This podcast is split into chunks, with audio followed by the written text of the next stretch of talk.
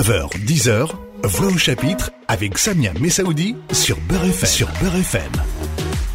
Bonjour à tous, bonjour à toutes, merci d'être à l'écoute de Beurre FM. Comme chaque dimanche, c'est Voix au chapitre. Le plaisir d'accueillir ce dimanche Nora Asval, bonjour.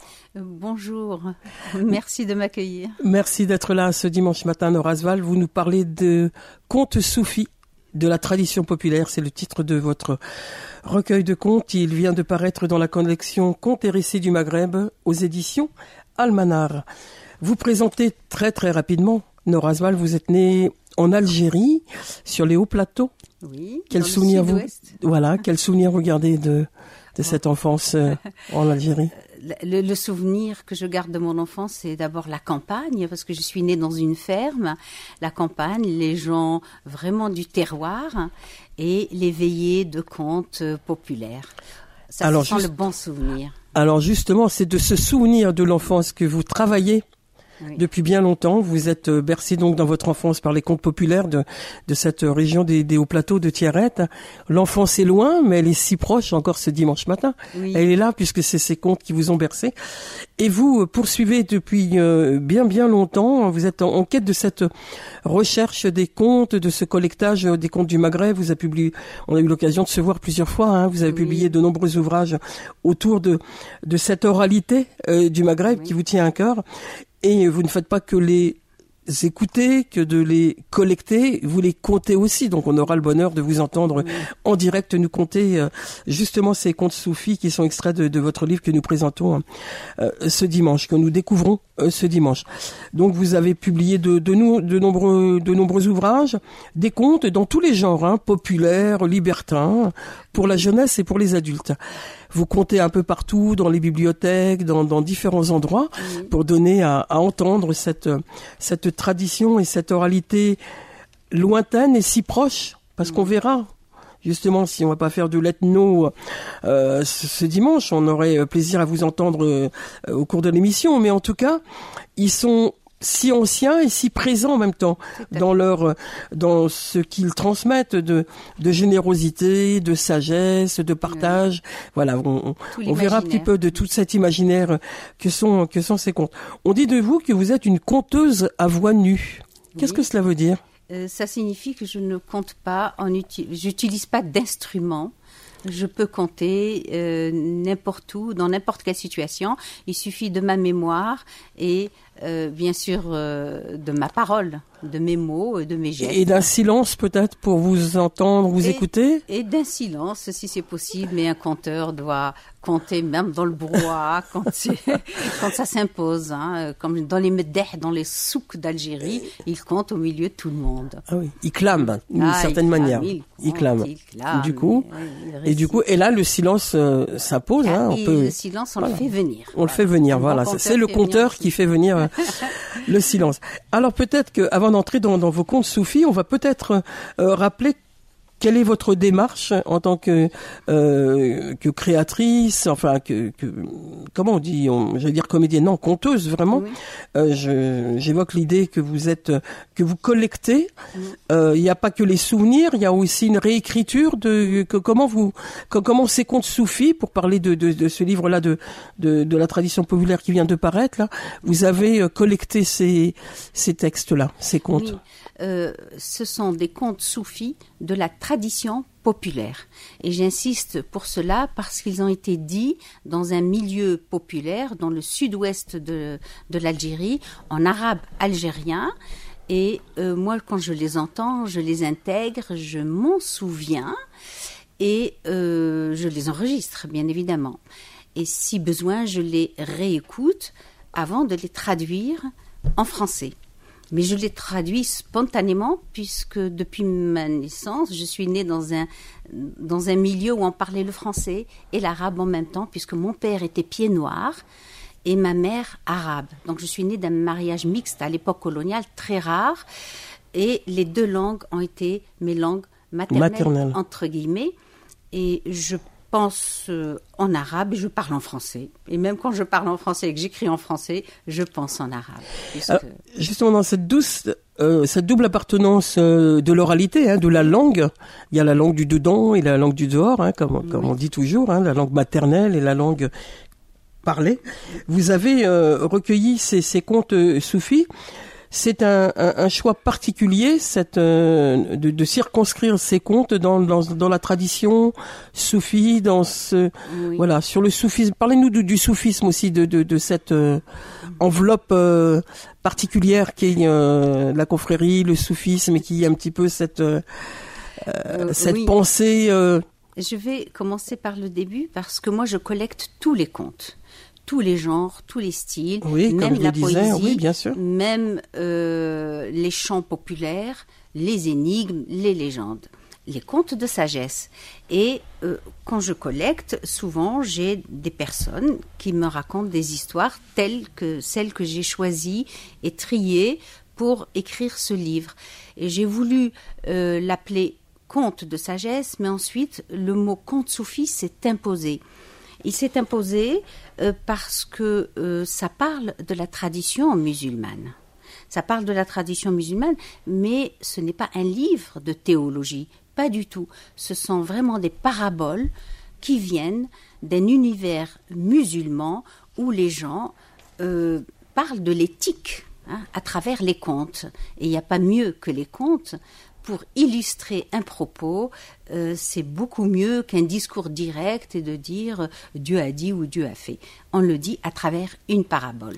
Mais ils ont une dimension universelle et c'est ce qui me plaît une, une, dimension mystique aussi d'une certaine manière. Il y a quelque chose de l'ordre un petit peu de de, de, l'imaginaire et de du religieux quelque part, puisqu'on verra que dans il, y a, y, a, quand même des allusions au Coran, des allusions aux prophètes, à Sidi Moussa qu'on on va entendre raconter dans un instant. Tous les prophètes. Et alors, ce ne sont pas du tout. Euh, si on raconte, euh, on va peut-être écouter l'histoire de Sidna Moussa, mais c'est vraiment comme une parabole.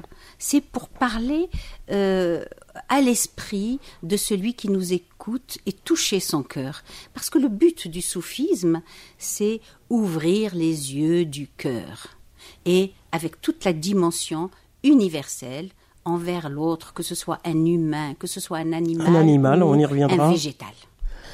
Parce que justement, a, en, lisant euh, tous ces contes, alors la particularité et le, plaisir de, les lire, euh, Norasval, vos contes soufis de la tradition populaire dans votre livre, c'est qu'ils sont courts et qui portent une, une, quelque chose de très fort en même temps. Tout est dit dans deux, deux pages ou trois pages. Donc il y a quelque chose de, de l'ordre de la, euh, voilà, qui peuvent se lire assez facilement, qui peuvent se, se re-raconter d'une certaine manière. Voilà, c'était aussi ça la tradition de l'oralité, c'est que euh, il y a le conte, il y a la comptine. Là, on n'est pas dans la comptine évidemment parce que c'est pas chanté, mais on est dans dans un conte court et qui dit l'essentiel. Oui, la parabole qui dit l'essentiel sur un sujet. Il y a divers sujets. Euh, dans cet ouvrage, on peut euh, parler d'un humain comme d'un animal. Euh, D'une chèvre, d'un cheval, d'un brigand. d'un brigand, d'un saint, d'un mystique. Et toute, toute l'humanité est représentée en quelque sorte. Voilà, à travers à, travers ces contes, et on peut par exemple découvrir qu'un brigand euh, peut euh, avoir les portes du paradis qui s'ouvrent à lui, tout simplement parce qu'il a un jour sauvé un chien de la mort. Voilà. Et cette euh, et ce conte là donc on, va entendre dans un instant un, un, conte qui s'appelle le, le conte de alors attendez, de, parce que Moussa et, le, paysan. par exemple. Là, ce conte parle du libre arbitre. Moi, j'aime beaucoup ce conte parce que on parle du mektoub dans la tradition musulmane. Le le destin.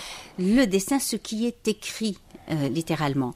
Et ce qui est écrit peut être changé aussi. Et ce conte l'illustre par une parabole si on dit à quelqu'un oui, ce qui est écrit, tu peux changer ton destin, euh, ça n'a pas la même force que si euh, on lui raconte une parabole qui va lui donner un exemple de quelqu'un qui a changé son destin tout simplement par, par sa générosité, par son bon cœur. Boussa et le paysan, on vous écoute en direct de Norasval sur Beurre ce dimanche dans Voix ou Chapitre. Et c'est un décompte qui est dans votre livre qui vient de paraître, Contre Soufi de la tradition populaire. Il est paru dans la collection Contes et récits du Maghreb aux éditions Almanar. On raconte que Sidna Moussa, béni soit nom, fut le seul prophète à parler à Dieu face à face. Il ne le voyait pas, mais lui parlait et l'entendait. Pour se rendre à ces rencontres avec l'Éternel, Sidna Moussa empruntait un chemin à travers champs et passait près de la chaumière d'un paysan. Un jour celui-ci l'interpella.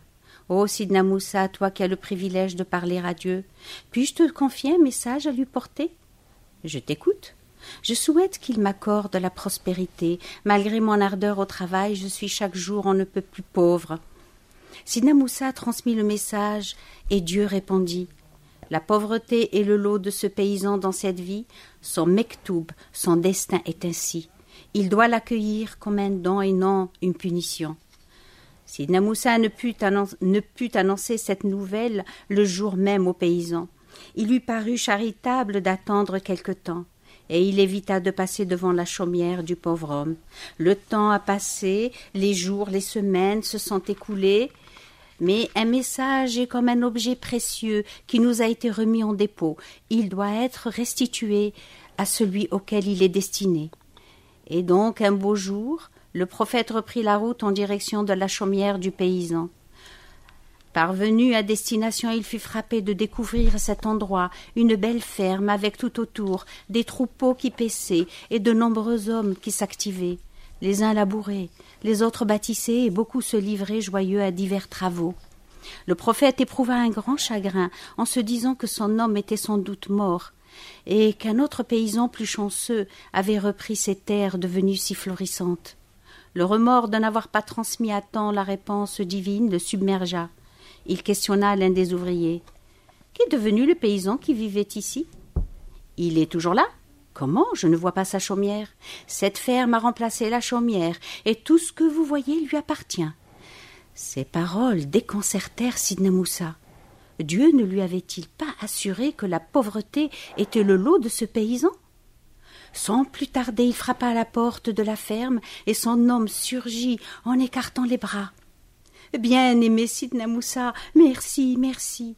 Depuis que tu as porté mon message, Dieu m'a comblé de ses bienfaits regarde ces richesses, mais en réalité je n'en suis que le gardien privilégié. Tout appartient à Dieu et se fait au nom de Dieu. Ma maison est celle de l'hospitalité. Reste dîner, cher Sidna Moussa, je t'attendais pour te remercier. Mais où donc étais-tu passé? La surprise du prophète redoubla. Il accepta cependant l'invitation et se garda de rapporter aux paysans la réponse que Dieu lui avait donnée. Il lui fallait d'abord résoudre ce mystère. Quelques jours plus tard, Sidna demanda à Dieu de l'éclairer sur la mystérieuse destinée du paysan, et Dieu éclaira son prophète bien-aimé. Le mystère réside dans l'acte de l'hospitalité. Ce paysan a modifié son destin en accordant l'hospitalité à un farir, un vieux mendiant errant, qui s'est réclamé de moi en criant à sa porte Je suis un invité de Dieu. Par un jour de grand froid, il a reçu ce vieillard et pour agrémenter le couscous du dîner, il n'a pas hésité à sacrifier le seul poulet qu'il possédait. Si décharné lui parut son hôte. Après le repas, ce vieil homme, qui n'avait pas mangé de viande depuis bien longtemps, a levé les mains au ciel en m'implorant. Ô oh, mon Dieu, accorde la prospérité à cet homme qui m'a si bien reçu en ton nom. Touché par cette prière si juste et sincère, j'ai réalisé le vœu du Ferrir. Voilà comment la destinée du paysan a été transformée. Sidna Moussa, éclairé, retourna voir le paysan et lui rapporta toute l'histoire avant de conclure. C'est ton âme charitable qui a changé ta destinée. Le message transmis à Dieu n'y était pour rien. L'hospitalité est sacrée, elle guérit les blessures, elle soude les liens et peut parfois changer les destins. Merci Nora Asval de cette euh, lecture de ce conte soufi euh, extrait de, votre livre Conte soufi de la tradition populaire qui, je le rappelle, vient de paraître aux éditions Almanar et, nous parlons de, cette oralité, de ces contes, de de ces histoires universelles qui sont chargées d'une certaine morale en même temps. On peut, on peut dire ça comme ça ou sage, plutôt sagesse que morale? Moi, je dirais une éthique. oui. Et euh, oui, on peut l'appeler aussi, euh, aussi, aussi morale parce que euh, ça dépend comment on considère la compassion, l'hospitalité, la justice, la, la, vérité. La vérité, hein, oui.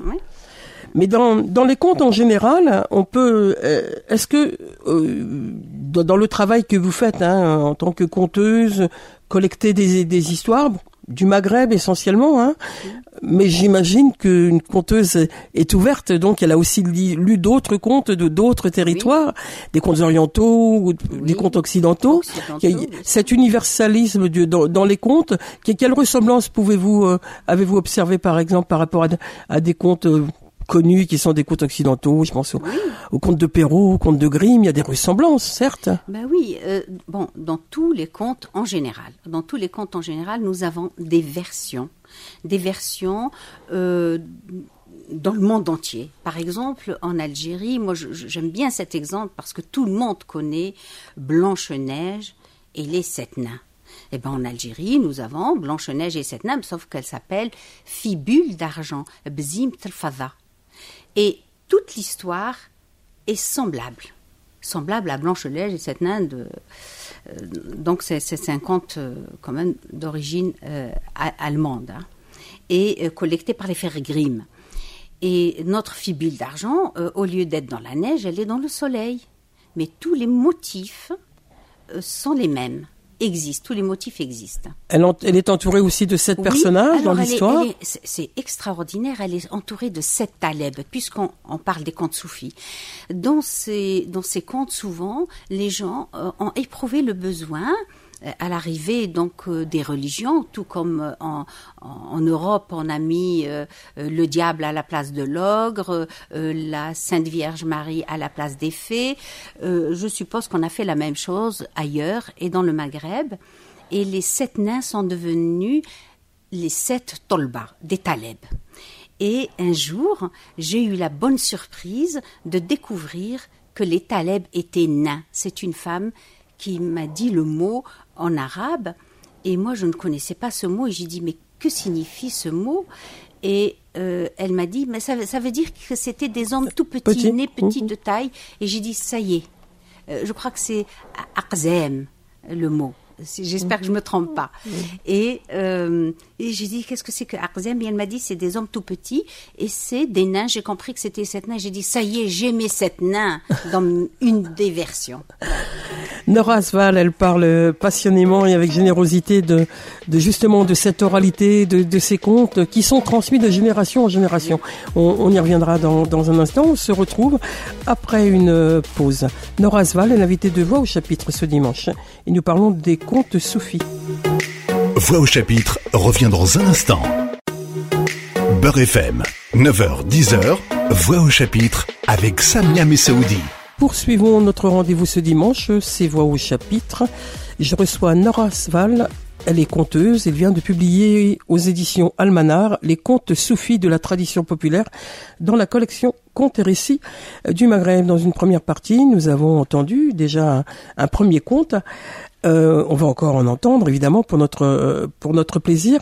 Nora Aswald, je, vous demandais, les contes euh, sont universels. Vous avez évoqué il y a un instant cette ressemblance, si je puis dire, avec Blanche-Neige et les sept nains, d'un conte occidental à, un conte algérien. Mais cet universel, il est aussi dans dans les thématiques, on le retrouve dans les thématiques. Par exemple, euh, je m'arrête au conte soufi, à vos contes, euh, il y a la chèvre, il y a le cheval, il y a le lion, il y a, les animaux. Les animaux sont, sont aussi euh, une symbolique importante dans, dans l'oralité en général.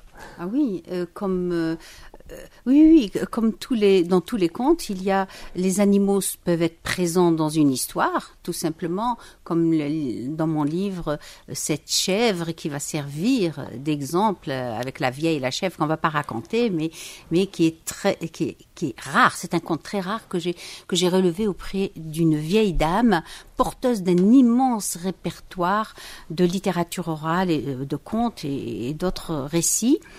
Et euh, parfois, l'animal lui-même, comme les fables, ça aussi, nous avons des fables et des fables qui ressemblent aux fables de La Fontaine. La hein, Fontaine, oui, bien sûr. Et, et quelquefois, là, dans les contes, dans les contes que je présente, euh, l'animal est présent avec les humains. Hein. Il sert d'exemple euh, comme la chèvre, le cheval de l'hospitalité euh, et le chien. Hein. Mhm. Alors, je, je, lisais dans, dans, un conte l'importance des animaux dans, dans la religion aussi. C'est aussi ça qui est important aussi de, de rappeler, puisque euh, les contes soufis sont euh, que, que, vous racontez, que vous avez collectés, ont cette référence, je l'ai dit, au, au, prophète, à Sidi Moussa. À, voilà, à chaque fois il y a, y a, un lien comme ça avec une, une référence, y, compris avec une, une finalité où où il y a une évocation à, à, à Dieu.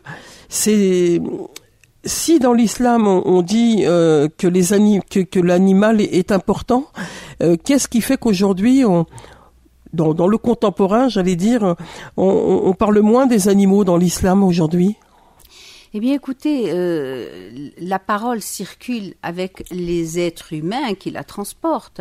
Et si ce sujet euh, ne semble pas être euh, au centre d'actualité aujourd'hui et d'actualité, c'est dommage. C'est dommage. Mais dans les récits et dans les contes, et il est d'actualité. Et je peux vous assurer que moi, j'ai toujours, parce que j'ai été élevée non pas dans la religion, mais dans les paraboles et euh, dans les contes et les récits.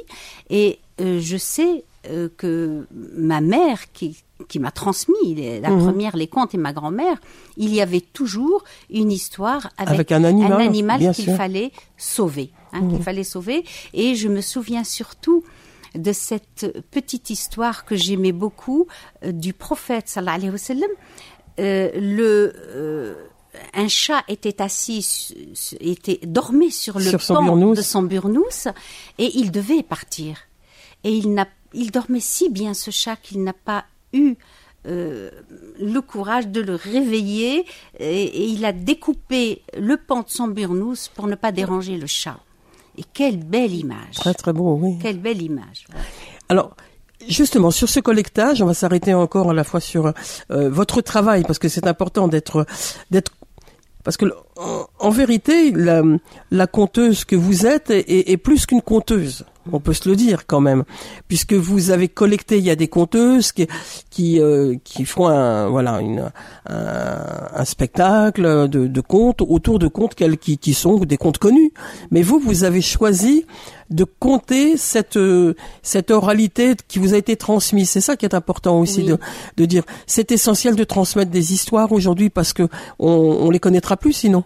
Ben si elles sont pas écrites euh, aujourd'hui, celles-ci, ces histoires, ces contes, ils sont pas écrits euh, dans le marbre comme on dit, euh, ils, tentent à disparaître. Et si on continue pas de raconter aux nouvelles générations des histoires, eh ben, l'espoir subsiste. Euh, c'est vrai que moi, j'ai, au début, j'ai longtemps hésité à les figer par écrit. Je me disais, oui, mais un conte, c'est vivant. Il doit changer en fonction du conteur. Pas l'histoire. Le fond de l'histoire on doit rester fidèle au fond de l'histoire. Une espèce d'adaptation d'une certaine manière. Euh, c'est-à-dire que souvent le conte s'adapte à la culture où il se trouve, au climat, euh, au lieu à la période aussi où il est raconté. Voilà. Et, si on le fige, euh, c'est dommage. Mais en même temps, si on ne le fige pas aujourd'hui avec les nouvelles technologies, il risque de se perdre. Et en plus, un ouvrage, on peut le sortir du livre et le raconter. Euh, moi, si je raconte à mes enfants, mes petits-enfants, je ne vais pas raconter, je vais pas lire dans mon livre. Je vais raconter et je ne raconte jamais deux fois la même chose. Parce que c'est aussi en fonction du public. Le public raconte en même temps que le conteur. Mmh. Et il est très important aujourd'hui de, de transmettre euh, ce, ce, répertoire. Et en ce qui me concerne en tant que conteuse, je ne peux raconter qu'une histoire que j'ai entendue, qui est passée par mon oreille, qu'elle soit en français ou en arabe. Hélas, je ne parle pas le berbère. J'aurais tant voulu. Et ça, ça a été un grand manque pour moi quand j'ai commencé mes travaux de recherche et que j'ai fait mes études et que j'ai présenté mon mémoire de maîtrise de lettres sur les contes, donc des hauts plateaux sur les contes de ma mémoire. Donc les contes doivent circuler et ils ont toujours voyagé d'un pays à un autre aussi et d'une langue à une autre. Ça, c'est le propre du conte et c'est ce qui fait sa richesse. Vous savez, quand on dit euh, un écrit euh, euh, reste, une parole s'envole. Les paroles s'envolent. Eh bien, les paroles s'envolent. Elles s'envolent pour aller plus vite ailleurs. Quand vous êtes face à un livre, vous êtes seul face à votre livre. Mais quand un conteur raconte, il raconte à 50 personnes, euh, minimum, euh, à la fois. Mhm. Et ça, c'est la force de la parole. Alors la force de la parole, c'est qu'elle euh, elle se rapporte. C'est bien d'être rapporteuse d'un seul coup. Ben. Voilà, du coup, on est. Et, et donc vous, vous avez entendu des histoires, euh, vous les racontez aujourd'hui. Vous avez dû les raconter à vos à vos filles, à vos garçons, à vos Mhm. oui. petits enfants. Vous l'avez dit. Et puis peut-être eux vont les continuer de les raconter. J'espère. Voilà. J'espère. Et vous les avez euh, sollicités pour ça, pour qu'ils continuent? Vous, vous travaillez aussi l'idée de cette transmission toujours? Oui. Oui, à chaque fois, je teste, mais il faut jamais forcer. Parce que moi, euh, quand j'ai réalisé que j'étais conteuse, personne ne m'a dit de raconter une histoire. D'ailleurs, jusqu'à aujourd'hui, jamais je n'oserais raconter une histoire devant euh, Zahra.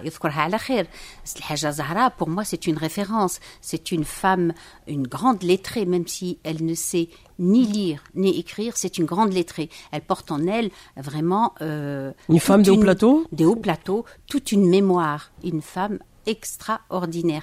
Et jamais je n'oserais raconter une histoire devant le Hajj Zahra parce que c'est elle la porteuse de mémoire et moi je suis une sorte de disciple.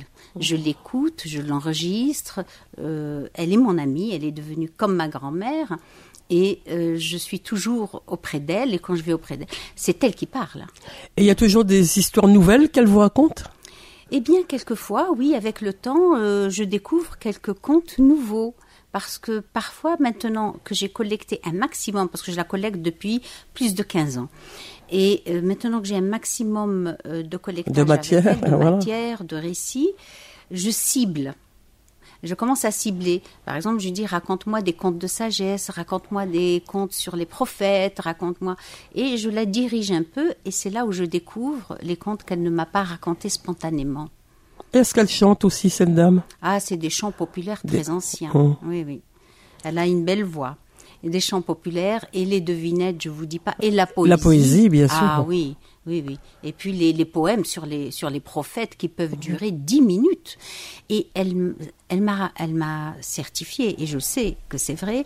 Elle a un répertoire tellement grand euh, de la poésie. Hein. Là, c'est pas du tout que du conte qu'on raconte avec ses propres mots. Le poème, il faut respecter les paroles qu'on a entendues. Elle m'a dit qu'elle entendait un poème une seule fois et il était fixé à jamais dans sa mémoire. Extraordinaire. Ça, c'est les gens de l'oralité. C'est l'époque où l'oralité servait pour instruire et transmettre. Et vous, pour le coup, vous entendez euh, cette dame une fois, vous l'enregistrez et puis vous la réécoutez ensuite pour euh, en faire une, euh, une nouvelle écriture, une transcription en Alors, français? ça, ça dépend du travail que j'ai à faire. Si c'est un conte qu'elle me dit, je peux le retenir. Mais je vais réécouter parce que dans des contes, il y a des petits motifs versifiés. Je réécoute les motifs versifiés pour les écrire tels quels, hein, dans la langue. Pour avoir une fidélité quand même à la... Voilà, pour les motifs versifiés, parce que c'est difficile. Et je les traduis aussi, hein, et je peux aussi les traduire. Mais je vous assure que je ne peux pas retenir du premier coup ces poèmes. Ah non, c'est c'est dans un, un, un- un arabe algérien très ancien, Ancien, où il n'y a oui. pas un seul mot de français. C'est vraiment euh, très très riche en vocabulaire. Et là, il y a des mots même que je ne comprends pas. On va vous écouter dans un autre conte euh, extrait de votre livre Nora Asval, conte Sophie de la tradition populaire, La prière du berger. Vous savez, ce conte, je l'ai déjà entendu. Il existe en Europe sous une autre version, mais je ne me rappelle plus des références euh, que m'a dit. C'est un monsieur qui me l'a raconté. Et il y a très longtemps, euh, comme ça, je ne l'ai pas enregistré, j'étais pas en, euh, en train de collecter. Et il existe donc certainement dans plusieurs cultures. La prière du berger. Il était une fois un jeune berger innocent. Il jouait de la flûte à merveille. Ce berger était amoureux en secret de la fille aînée de son maître, le Fellah, à qui le troupeau appartenait. Il priait tous les jours en disant Dieu, Même si je ne suis qu'un simple berger, fasse que j'épouse celle que j'aime, et je te promets de jouer pour toi mes plus belles mélodies trois jours et trois nuits durant, sans interruption. Un an passa et un beau jour son maître vint le trouver et lui dit Berger, tu me plais. Ton sérieux, ton caractère honnête et franc, ton intelligence me conduisent à penser que tu serais un bon gendre. J'ai cru comprendre que mon aîné avait un penchant pour toi. La veux-tu pour épouse? Comme on peut aisément l'imaginer, le berger, au comble du bonheur, accepta. Le mariage eut lieu. N'oubliant pas sa promesse, le berger se dirigea vers le rivage. Au bord de la mer, il s'accroupit en tailleur sur un rocher, et alors que les vagues dansaient à ses pieds, sa flûte se mit à célébrer Dieu par sa mélodie. C'était là sa seule façon de prier. Des pêcheurs émus par cette musique qui semblait venir d'ailleurs s'étonnèrent de voir ce jeune homme assis en tailleur, jouant de la flûte sans compter les heures. Curieux, ils allèrent le questionner et le berger, interrompu, expliqua avec amabilité. C'est pour remercier Dieu. Voulant l'éclairer, les pêcheurs le reprirent. Pauvre ignorant, ce n'est pas ainsi que Dieu aime à être remercié. Il te faut prier autrement mais je ne sais exprimer mon amour que par la musique.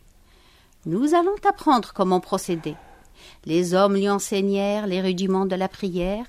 Le berger attentif retint la leçon et se mit à prier autrement. Les pêcheurs, contents d'avoir remis ce pauvre égaré dans le droit chemin, reprirent le large.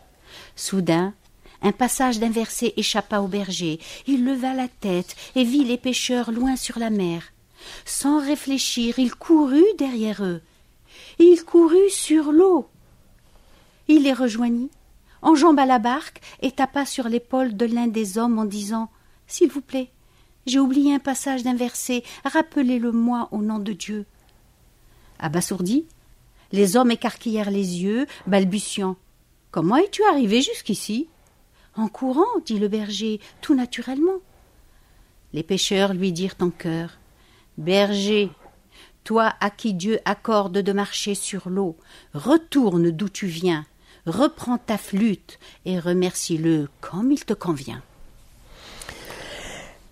La prière du berger, c'est un conte. Euh, de quand on peut le situer dans le temps, à votre avis, Nora Asval Oh, ça, on ne saura jamais. Jamais. On ne saura jamais parce que les contes qui n'ont pas été écrits, qui ont circulé dans l'oralité, euh, on ne peut pas connaître leur origine.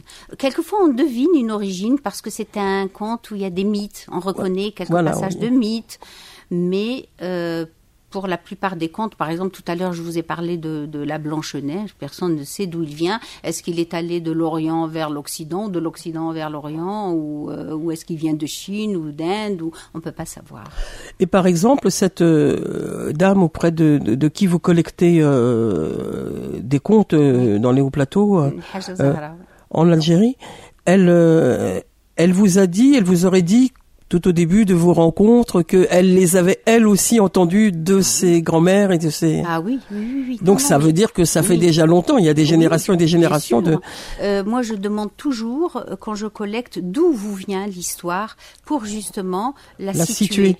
Et euh, ça vient de sa famille. C'est une femme qui est née dans une zawiya, la zawiya Sidi Boucherb de la tribu de Sidi Khaled, et euh, elle a appris petite à lire et à écrire, mais euh, elle ne tient pas compte de ce qui est écrit. Elle est euh, vraiment dans l'oralité. Aujourd'hui même, elle, elle ne sait plus lire.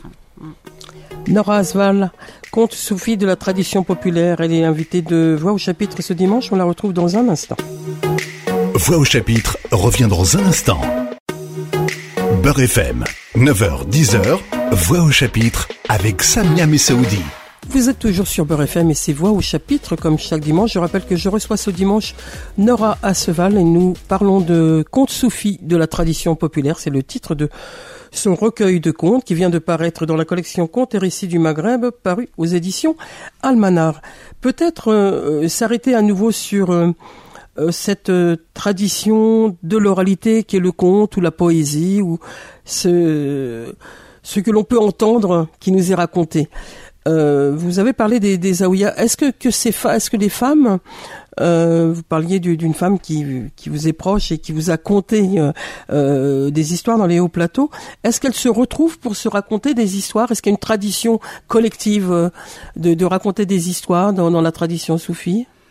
Oui, les paraboles. Les paraboles, oui. Euh, ça, c'est la thématique, mais est-ce qu'on se retrouve dans une... Mais euh, dans comme une... Zahra, oui, il se retrouve encore.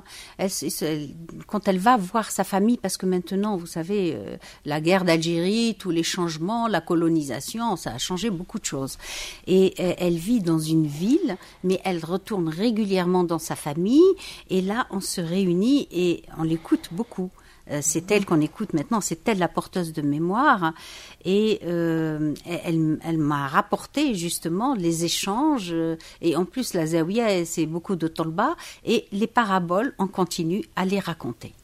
On continue à les raconter pour transmettre aux enfants euh, toutes ces valeurs, hein, toutes ces valeurs éthiques qui sont le fondement justement de la vie spirituelle et du soufisme. Plus que les actes de piété, euh, je fais la prière, je jeûne, c'est important. Je ne dis pas que ce n'est pas important du tout.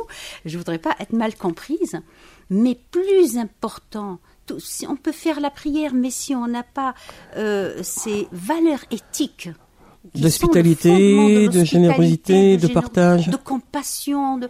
eh bien, ça ne sert à rien. Mmh. Voilà ce que disent ces contes. Les contes soufis de la tradition populaire. Amadou Ampateba, qui est un grand auteur euh, malien, disait euh, quand un quand un ancien meurt, c'est une bibliothèque qui s'écroule, qui brûle, qui brûle ou qui s'écroule selon les époques. On a on, a redit cette citation. Vrai.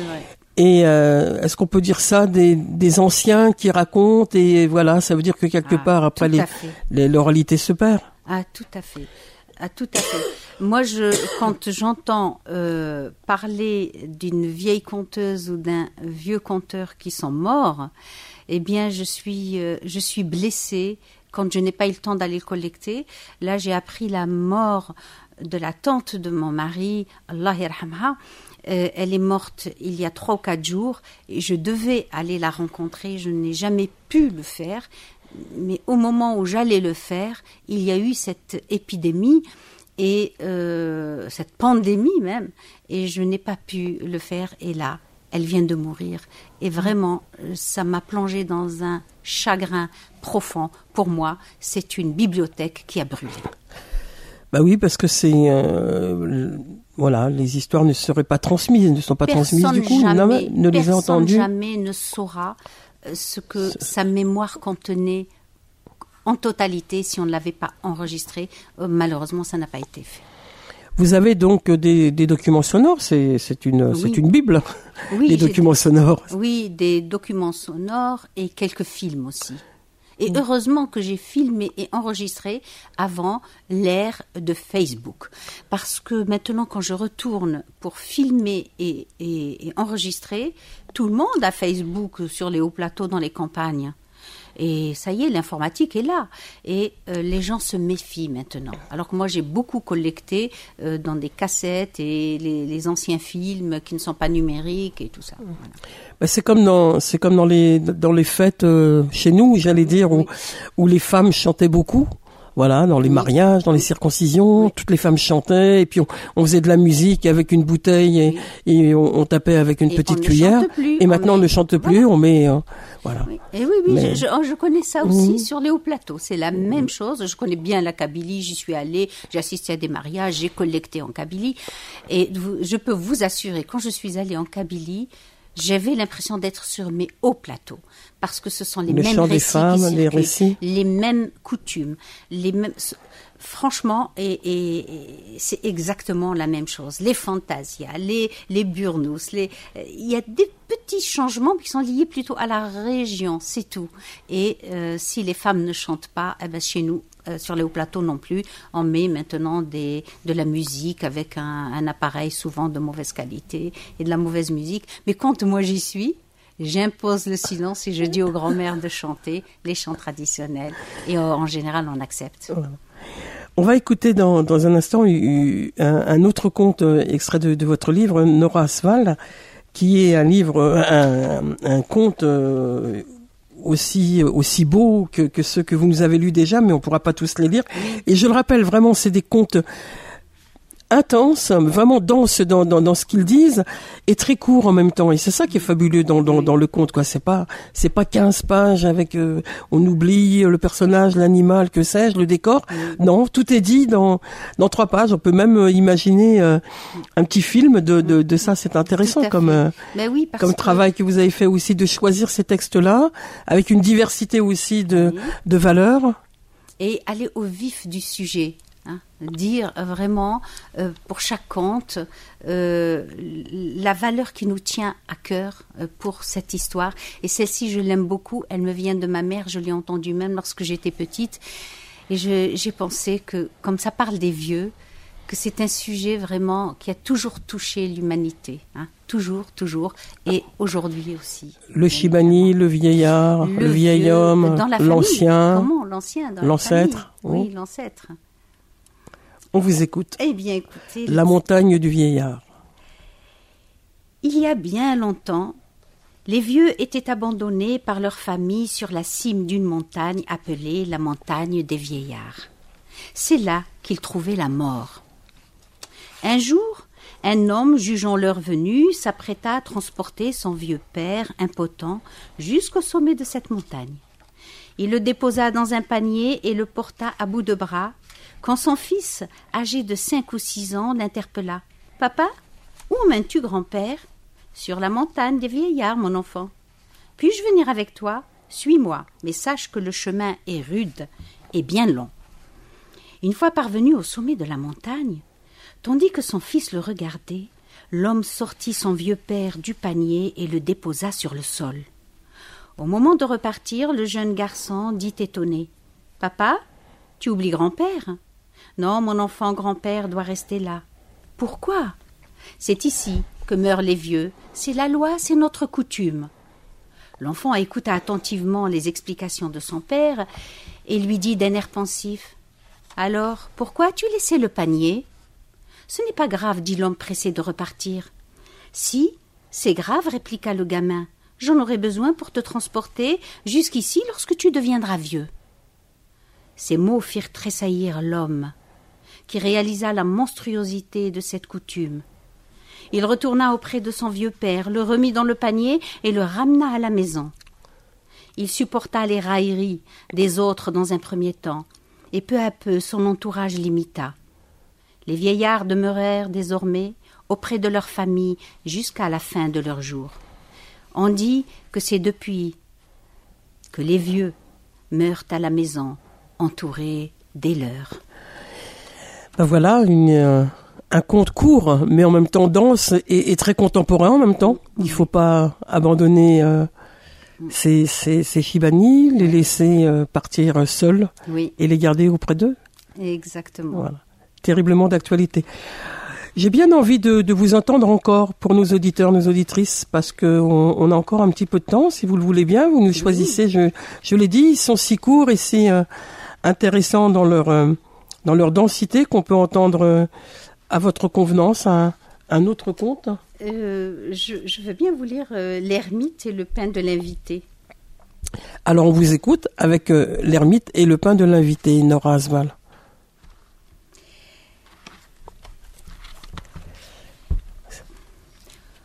Au sommet d'une montagne, dans une chalwa, une grotte, un ermite méditait depuis quarante ans. Dieu pourvoyait à sa subsistance, et chaque jour une galette de pain noir et un pot de petit lait fermenté lui descendaient du ciel. Il pouvait ainsi se consacrer entièrement à la méditation. À la même époque, dans une ville lointaine, un autre homme de nature bien différente se consacrait quant à lui aux libations depuis quarante ans. Agape, beuverie et insouciance remplissaient sa vie au quotidien. Autant l'un méditait, autant celui-ci se divertissait par toutes sortes de réjouissances. Au bout de ces quarante années, ce fêtard perdit tout ce qu'il possédait et devint mendiant. Il s'en alla par les chemins à la recherche de son âme. De pays en pays, de contrée en contrée, de région en région errant, il mendiait son pain quotidien. Un soir, alors qu'il gravissait une montagne, Pris par la nuit, il pénétra dans la grotte de l'ermite. Il le découvrit en posture de méditation. Surpris, il demanda l'hospitalité selon la formule consacrée. Viens, Rabbi, l'hospitalité au nom de Dieu. Sois bienvenu dans la demeure de Dieu, répondit le mystique. Les deux hommes échangèrent quelques mots d'usage et l'ermite pensa en lui-même Je partagerai mon repas avec ce pauvre mendiant. Au moment de la nourriture céleste, à sa grande surprise, l'ermite vit descendre du ciel deux galettes et deux pots. La galette noire et le pot de petit lait habituel, accompagnés d'une galette moelleuse de pain blanc et d'un pot de lait crémeux. Dieu avait ajouté le repas de l'invité, c'était évident. Mais comme l'ermite avait mangé depuis quarante ans que du pain noir et du petit lait, il succomba à la tentation. Il garda pour lui le repas savoureux et s'en délecta. C'est alors que la voix divine résonna en son âme et dit Ermite, tu as pris son pain, tu prendras son destin. Désormais, c'est à lui que j'accorde tes quarante ans de méditation. Quant à lui, euh, quant à lui, euh, il hérite de tes quarante ans de libation. Ta quête commence aujourd'hui. Sur la voie, le sage rencontre des obstacles et sa quête peut être brouillée par le moindre nuage. Heureusement, la lumière, elle, peut surgir de la plus grande obscurité. Qu'est-ce que dit euh, pour vous qui, a retenu l'attention, votre attention pour qu'il soit euh, voilà dans, dans, ce livre, ce conte? Euh, Justement, ce conte me vient aussi de ma mère depuis mon enfance, et ce conte dit que l'hospitalité est tellement sacrée. Hein. L'hospitalité, que même un homme qui a médité pendant 40 ans a failli à l'hospitalité. Il a très bien compris que ce pain n'était pas pour lui. Il aurait pu au moins partager les deux pains prendre la moitié du blanc et la moitié du là, noir. ça aurait été moins grave parce que ou demander à l'autre est-ce que je peux Dieu m'a donné ton pain est-ce que je peux le partager avec toi? Mais non il n'a rien dit il a gardé pour lui ce pain blanc et il a donné euh, à son invité le pain noir. Et c'est l'hospitalité qui a été bafouée. Nora Asbal, vous êtes euh, conteuse, donc euh, vous vous donnez des, des, spectacles, hein, des, vous êtes euh, en scène.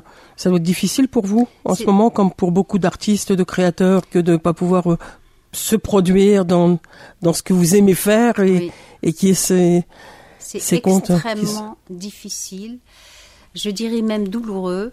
Plusieurs spectacles ont été annulés et je n'ai pas pu transmettre ce que je voulais transmettre parce que moi je reste toujours dans la transmission, hein, pas dans la performance. J'essaye d'être performante, mais, mais d'abord la transmission avec toutes mes faiblesses. Et euh, j'espère, j'espère que bientôt le ciel euh, ouvrira d'autres horizons et que nous pourrons de nouveau se revoir et, que ces comptes, vos comptes seront entendus, mais en attendant, ils peuvent être lus en, tout cas. Et aller en Algérie, aller en Algérie, bien sûr, parce que j'aimerais bien faire un deuxième livre, parce que j'en ai trouvé d'autres. Euh, D'accord. un deuxième recueil. Mais je, je vous le souhaite en tout cas, et on peut se le souhaiter à tous, hein, que, que les jours euh, soient meilleurs euh, bien vite. On ne sait pas ce que l'avenir nous réserve, mais en tout cas, que ça aille euh, pour le mieux dans ce monde. En tout cas, euh, en attendant d'être euh, entendus, ils seront lus vos contes, les contes soufis de la tradition populaire, les contes de Nora Aswald, ils viennent de paraître dans la collection Contes et récits du Maghreb aux éditions Almanar. Merci infiniment d'être venu ce dimanche à Beurre FM, nous les présenter. Et on, vous a entendu aussi en direct, donc c'était aussi un grand plaisir. Merci encore. Merci, euh, merci Samia euh, Missaoudi de m'avoir invité et je salue tous les auditeurs.